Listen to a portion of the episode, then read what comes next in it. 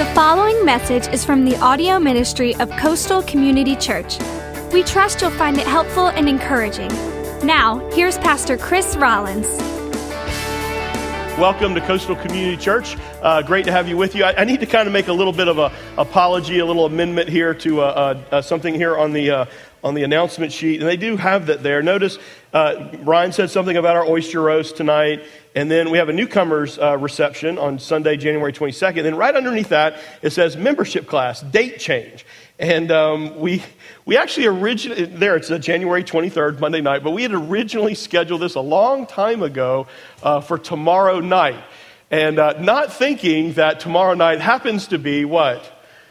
The national championship. And, you know, Clemson is playing. So I don't know if I didn't have enough faith that they would make it to the game or something. I don't know. But, uh, and that's not the only reason why we changed the date. But anyway, I apologize if you had signed up for the January 9th date, but we did move it to January 23rd. And uh, we would love for you to join us if you're interested in, um, you know, formalizing your commitment here to Coastal. And, and by the way, the newcomers reception is a great little first next step as well. And we'd love for you to sign up for that.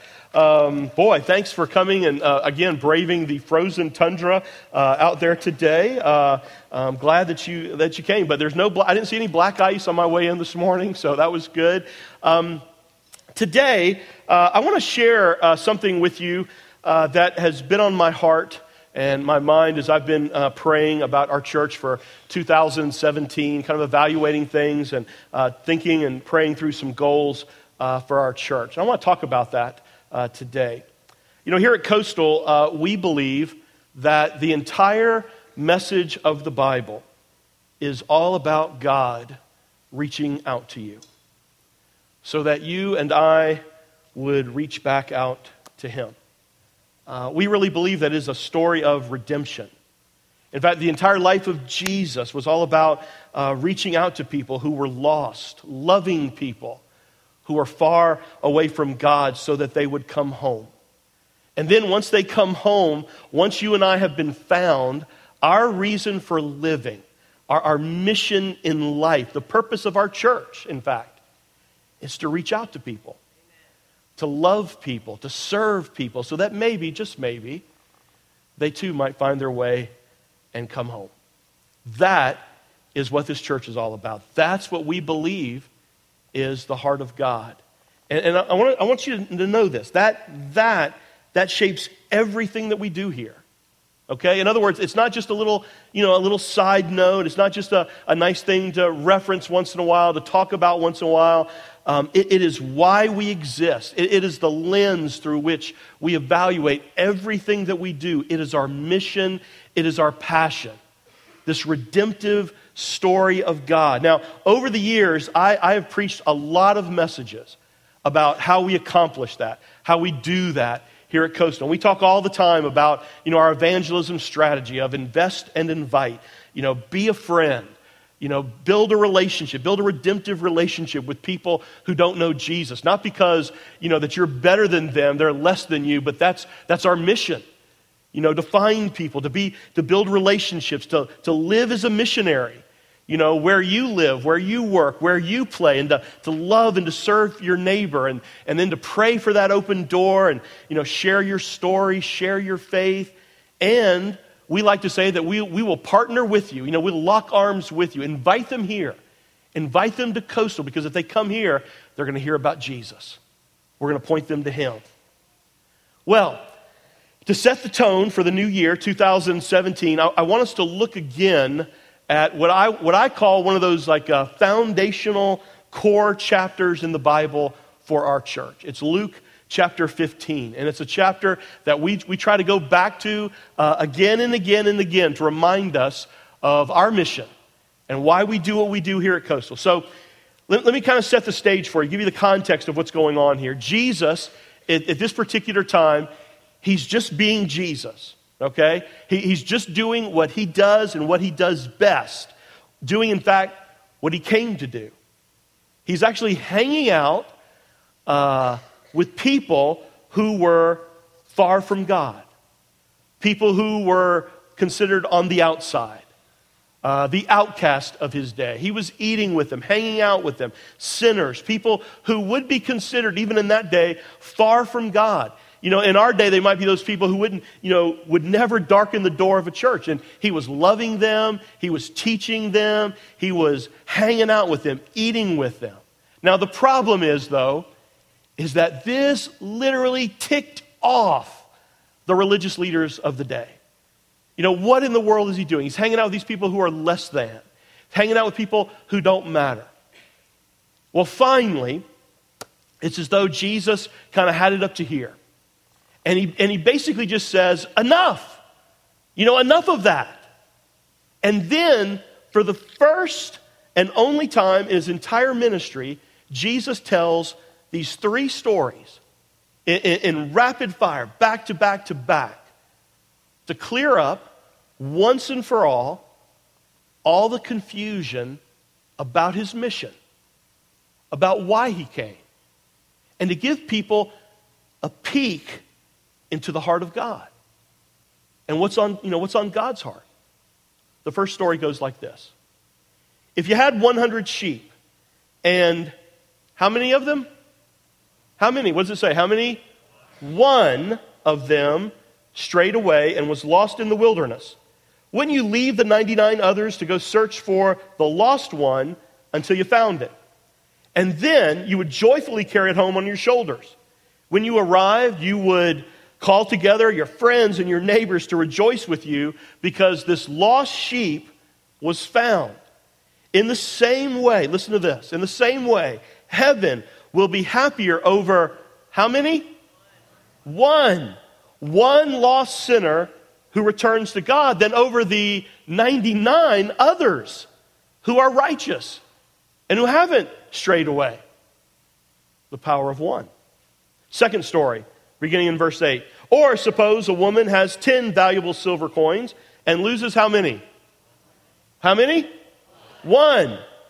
Won't she light a lamp and look in every corner of the house and sweep every nook and cranny I don't know what a nook and cranny is, but I like that phrase. Nook and cranny. Anybody got a nook and cranny at home? Anyway, so she looks at every nook and cranny until she finds it.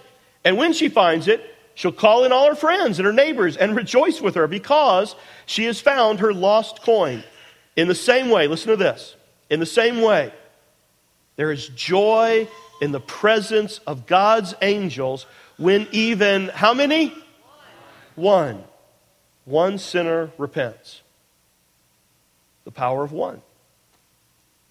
Now, stop right there for a second. There, there's a few common threads, obviously, in these two stories. And before we go on to the third, I, I don't want you to miss this. You got to catch this. Uh, first of all, write this down. One thing of great value is missing.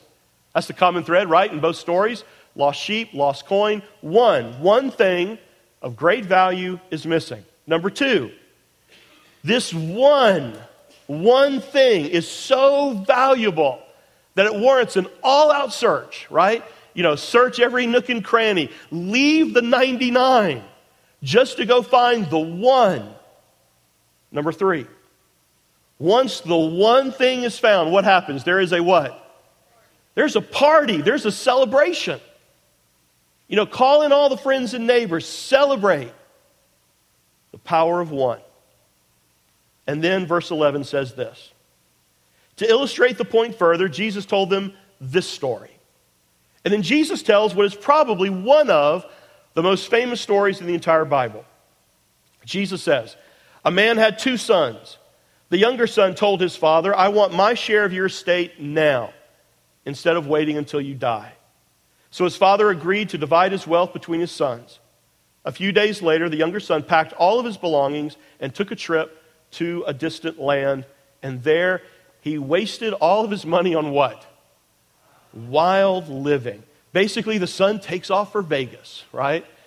Takes off for Vegas, loses everything, loses all of his money, all of his friends, and he hits rock bottom. Now, he eventually comes to his senses and he decides to come home. And the Bible says that when the father saw him returning, he ran to him, hugged him, called to his servants, and said, We must celebrate with a feast, For this son of mine was dead and now has returned. He was lost, but now he is found. So the party began. Now, we miss a lot in that story culturally, but so to understand the story, I, I want you to know some things about their, their culture. Let me, let me give you a few things that a, uh, a Middle Eastern dad in that day would absolutely never, ever, ever do.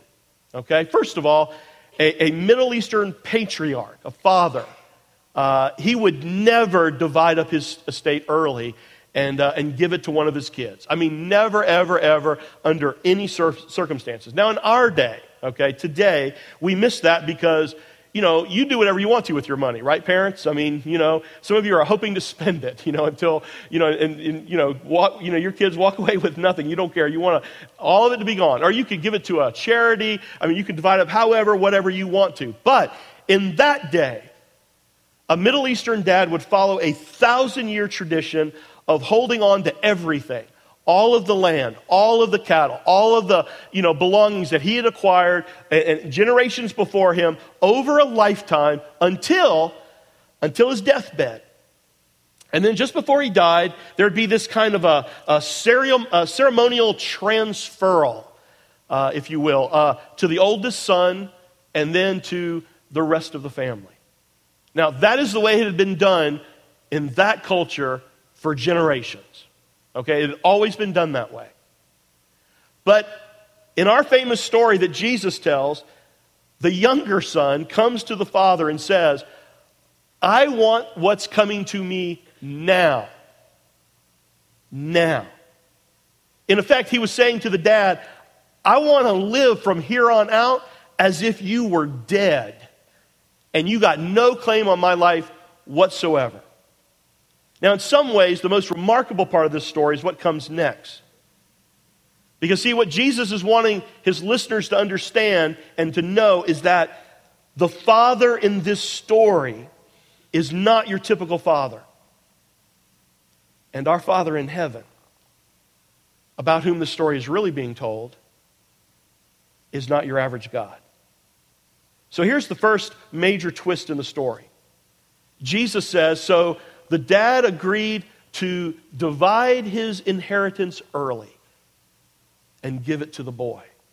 Now, everybody that was listening to this story, they would all, I mean, they would have gasped. I mean, they would have like freaked out. No way. I mean, that would have never happened. And so he gives the estate to this rebellious younger son. And then he just stands and watches. And probably what happened is the, the, this younger son sells all the family stuff, you know, so he can raise some cash and stuff his pockets full of money. And he packs everything and he heads out for the bright lights of the big city. Now, at this point in the story, Jesus' listeners must have thought, man, that dad is crazy. I mean, he's lost it. He is insane. A dad would never do that. I mean, he would have he would have smacked his son on the back of, the uh, back of the head and said, "Hey, get back to work out in the fields." Time out. Let's talk about you and me for a minute. Let's talk about what some of us did in our younger days. That was pure foolishness and maybe self destructive and maybe even hurt other people. When you struck out on your own and you waved goodbye to God and you headed down the wrong path. Let's talk about what some of us did last year or last week or maybe even last night. Let's talk about those times when we thumb our nose at God and uh, we tell him in our own rebellious way what we want and when we want it and how we want it and to step aside because we're going to go our own way, in our own path. And he even knows that you're heading down the wrong path. Now, let me tell you something. God could smack you on the back of the head, pirate your will, and make you conform to his program. He has the power, and I could build the case that maybe even has the right to do that. But what does God, in his extraordinary mercy, do? He lets us go. But then he says this You can always come home. I will let you go. I'll let you go down that path. I'll let you pursue whatever you want to pursue. But you can come home. I love you that much. Some of you parents know what just a taste of that love is like. What a remarkable God we have. Now, before we go on in the story, can I just ask you any of you in a distant, faraway land right now? Any of you had any thoughts recently that maybe, just maybe, you want to come home? Today might be your day. Let's go on in the story. You know how it goes. Uh, the son runs out of money. I mean, runs out of everything. Not, not be, and, and by the way, not because he like gives it to the poor or he even falls for some sort of, you know, uh, bad uh, money scheme or anything like that. The Bible actually says that he ran through his entire money pile in, in wild living. In today's language, he flushed it down the toilet. Okay? Everything. He blew it. And then what makes matters worse is that soon after, a famine comes in and just complicates everything. So now he is out of money, out of friends, out of food, and for the very first time in, in his life, he's got to face the truth about himself. And now there is no one, no one around to bail him out. In fact, the Bible says the only employment that he could find was actually feeding pigs. And he got jealous of the slop that he is feeding to the pigs. So finally, you know, we say this a lot here at Coastal people don't change when they see the light, they change when they feel the heat. And so he's feeling the heat. And so the thought occurs to him what I wouldn't give for a second chance. Maybe. Maybe I could go home. Maybe I could go back to my dad and I could, you know, maybe I could just talk in, him into, you know, giving me a job as a servant. I mean, he's not sure if his dad will even want to see him again. And then, you know, when his dad finds out that he has squandered all of his money, all of the money that the dad had spent an entire lifetime, probably generations acquiring, then what? Then what, what's, what's going to happen? I mean, this thought is a long shot, and, and he knows it. So he turns toward home. He takes that step home. And as he gets closer, he looks off into the distance. And he can't believe his eyes. There is his dad doing something else that a Middle Eastern patriarch in that day would never, ever do run.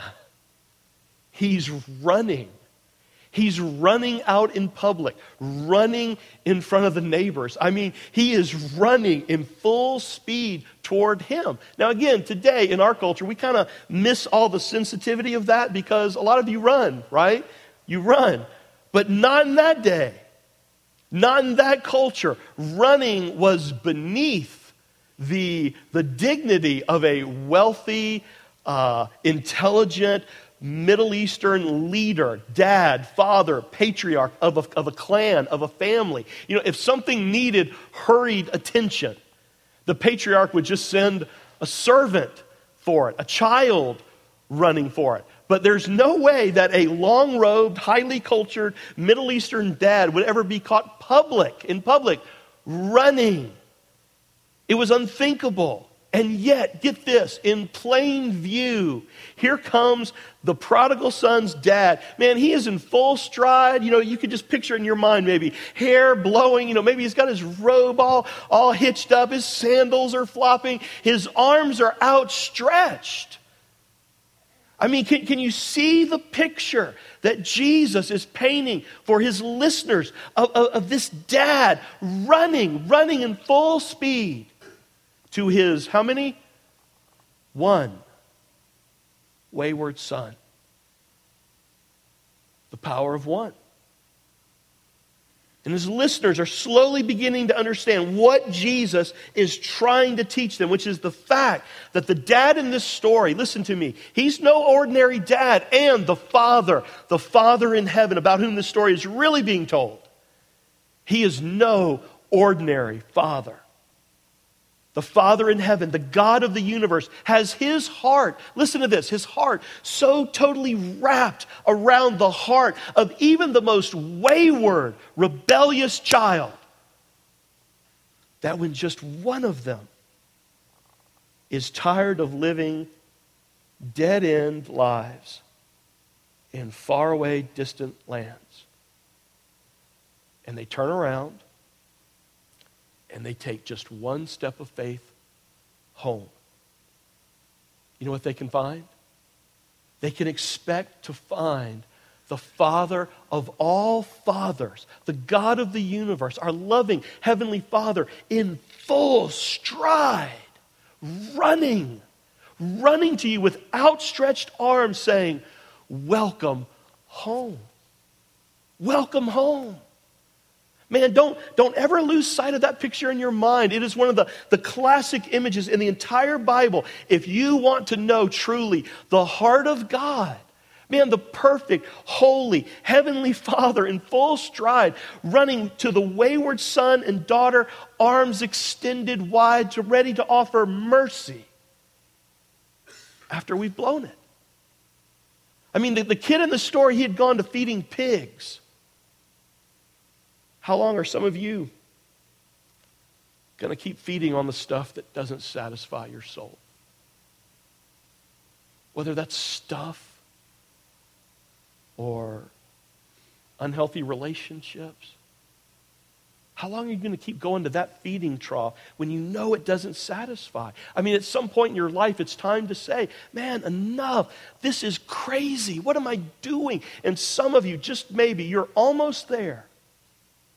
Some of you have gotten to that place and you've actually thought about turning around and heading home. And maybe that's what has brought you here. But you are so worried,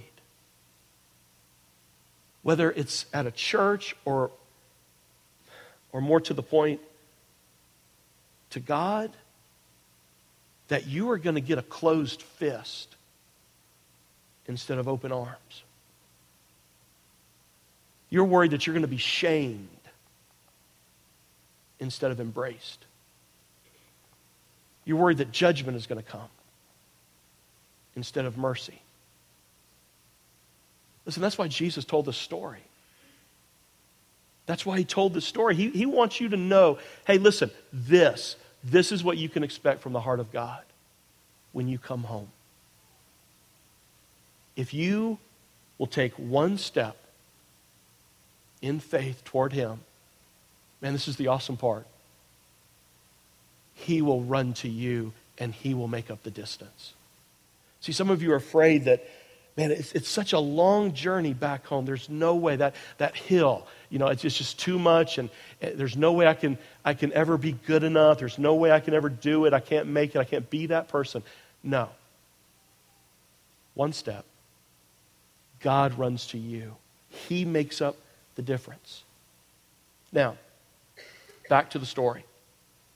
The son returned to the father. The father has extended mercy to the wayward son. They're walking back home together. I mean, arm in arm, uh, tears rolling down their cheeks. And, and then right here, Jesus puts in one, one more kind of twist uh, to the story.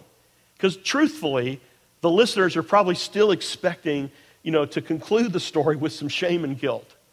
You know, that, that's what they're expecting. But how's the story end?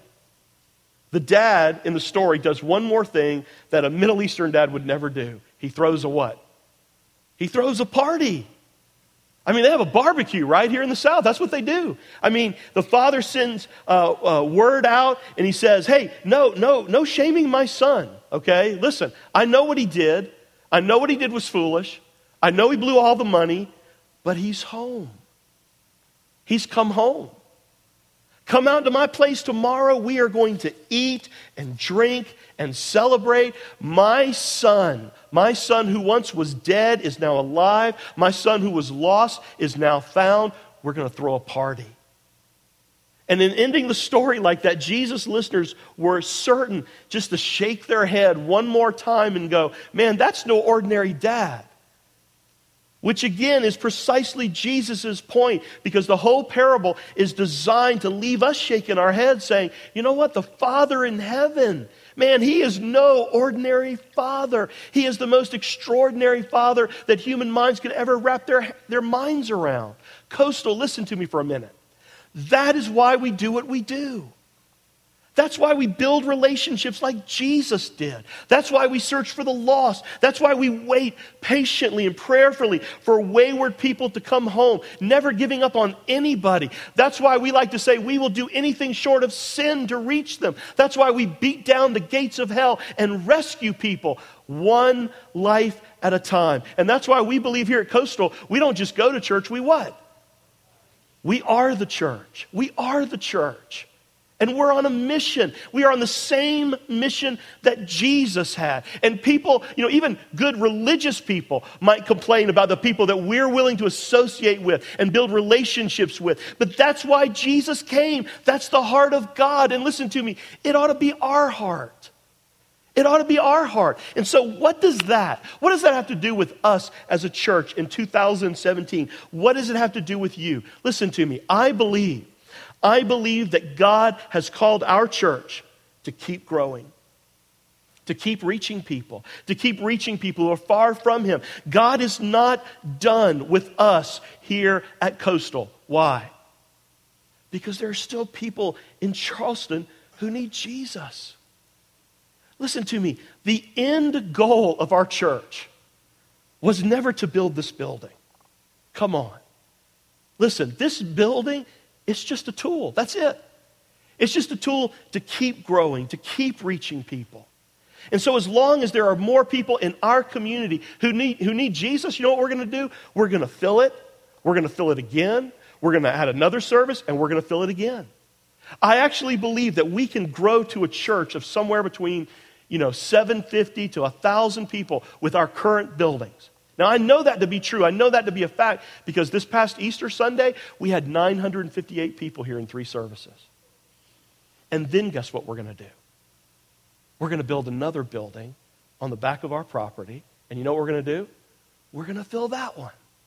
And we're going to fill that one. And then this building right here, our students, guess what? This becomes yours, right?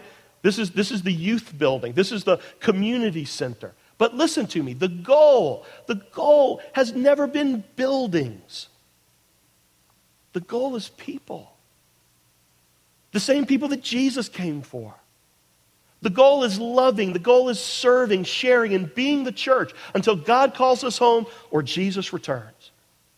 And so, as I was praying about our church for 2017, setting some goals, I kept coming back in my mind and my heart to one verse of Scripture in the book of Acts. Acts 2:47. Listen to this. And each day the Lord added to their group those who were being saved. Isn't that awesome? Think about that for a second. It says that every day, each day, people were being saved. Now, here's a trick question. Not a trick question. You know, how many days are in a year? How many days? Say it. 365. So think about that for a second. So it was normal for people to come to faith on average, every day of the year in the early church. Man, I'd love to see that in my lifetime through the ministry of Coastal. I mean, I think about that, that one day before I die, 365 people over the course of a year get saved and come to Christ through the ministry of our church because it was normal for people to come to Christ. One day, I believe we're going to see that.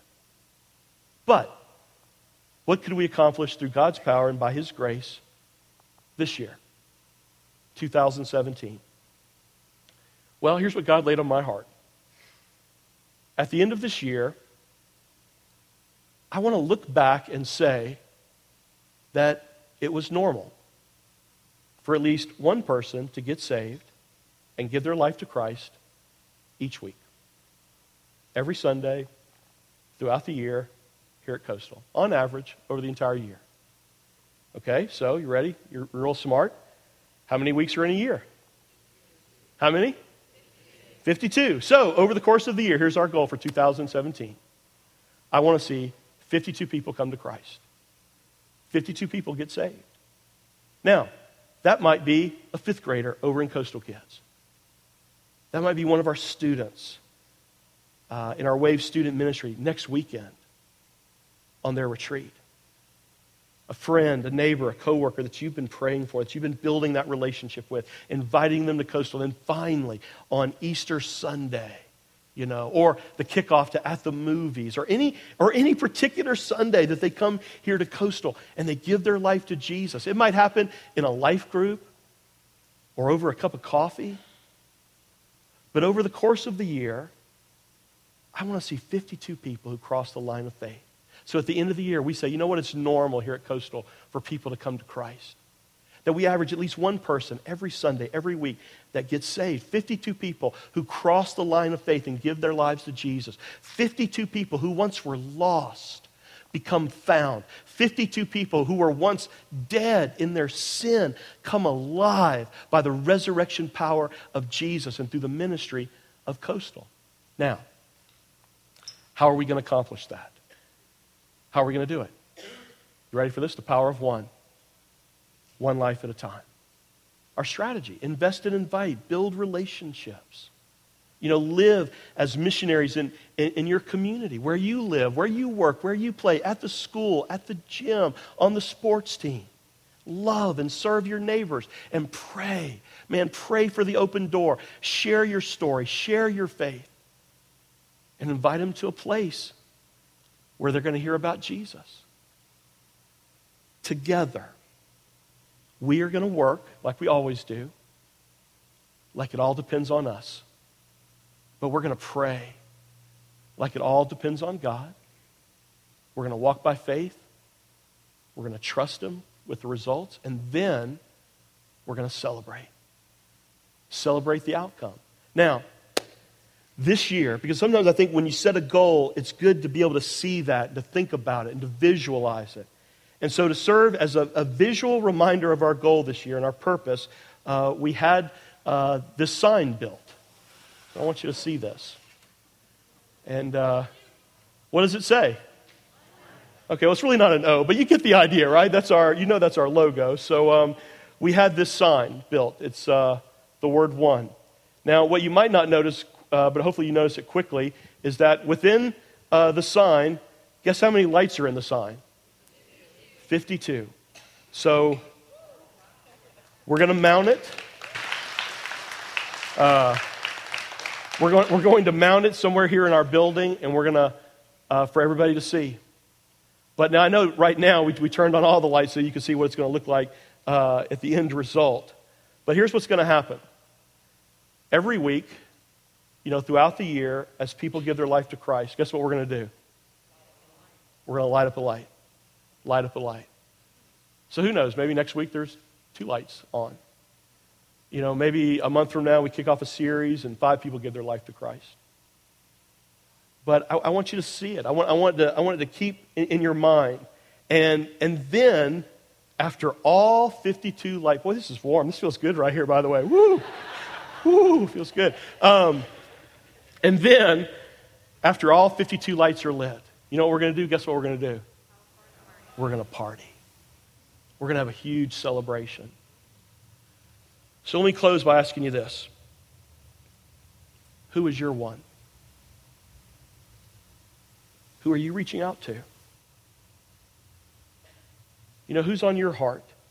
Who are you building a relationship with who doesn't know Christ? Who are you loving and serving? Who are you inviting to Coastal? I mean, who are you praying for that you would have an open door? Who are you praying for that they would open their lives to Christ? In fact, I want to kind of issue a challenge. I want to challenge you this year, each week, In fact, I'll even go a step further each day to take one minute, one, power of one, to pray for one person. You know, maybe you even commit to pray every day at 1 o'clock. Make it easy. I, I think in, you know, systematically like that. But one minute, once a day, at 1 p.m., for one person. The power of one.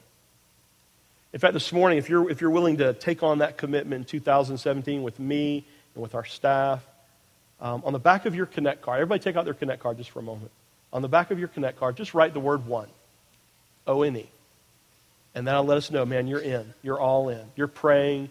You're, you're, you're moving toward this goal. You're reaching out. You're inviting one.